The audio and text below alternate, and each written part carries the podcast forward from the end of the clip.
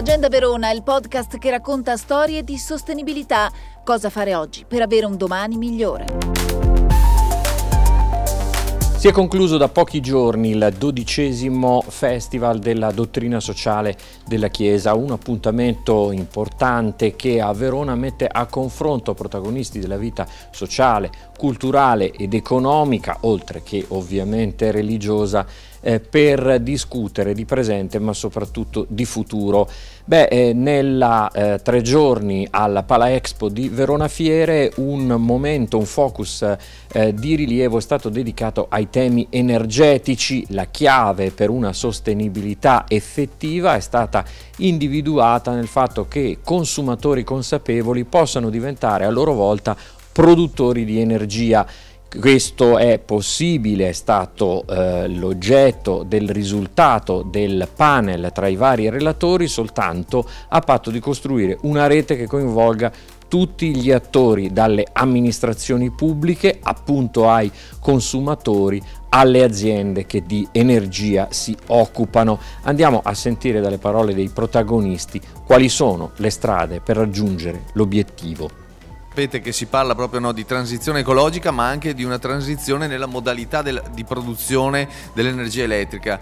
Eh, tutti questi impianti, pannelli fotovoltaici, ma paleoliche, biogas, eh, biometano, eccetera, sono tutti impianti che producono energia eh, dispersi nel territorio e complicano ovviamente la mission della, eh, della della rete nazionale eh, di distribuzione dell'energia elettrica, perché bisogna compensare questa variabilità. È molto più facile comandare dieci cento centrali che eh, migliaia di punti ovviamente di produzione di energia elettrica. Oggi poi ci sono mh, come dire, occasioni, io dico che sono rivoluzioni proprio socio-antropologiche, pensiamo alle comunità energetiche, ma se vogliamo ragionare ancora più in là immaginiamo i P E D eh, e i distretti a energia positiva che eh, alcune città italiane stanno come dire provando a sperimentare e immaginare. Sono tutte cose ancora lontane da Uh, come dire, da, da una sensazione di massa. Io ricordo proprio tramite il P I F, uh, idea geniale che ebbe un collega ricercatore di Enea, Antonio Disi, fu quella di contaminare le trasmissioni televisive, cioè cominciare a parlare di efficienza energetica dentro Un posto al sole su Rai tre, cioè c'era la puntata in cui a tavola i protagonisti parlavano di come farla, andare al gioco delle scatole, quello che sapete va in prima serata su, su Rai uno, cioè da Magalli, cioè quelle cose che a volte noi professionisti o noi addetti ai lavori sorridiamo di fronte a queste cose, perché diciamo sì vabbè ma siamo qui, noi sappiamo di che si parla. In realtà manca proprio eh, le basi di questo alfabeto, mancano.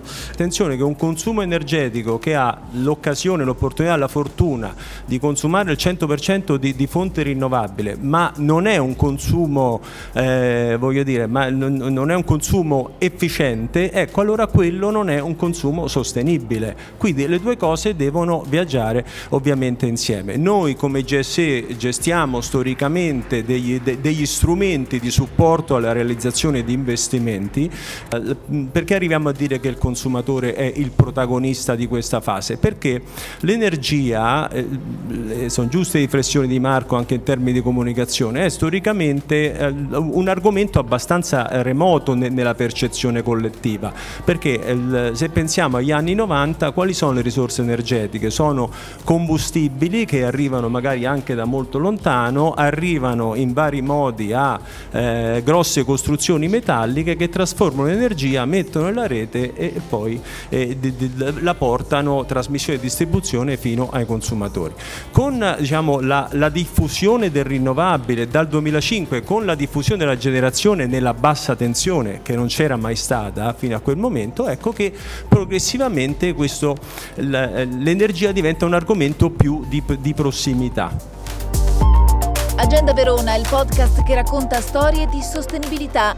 Cosa fare oggi per avere un domani migliore?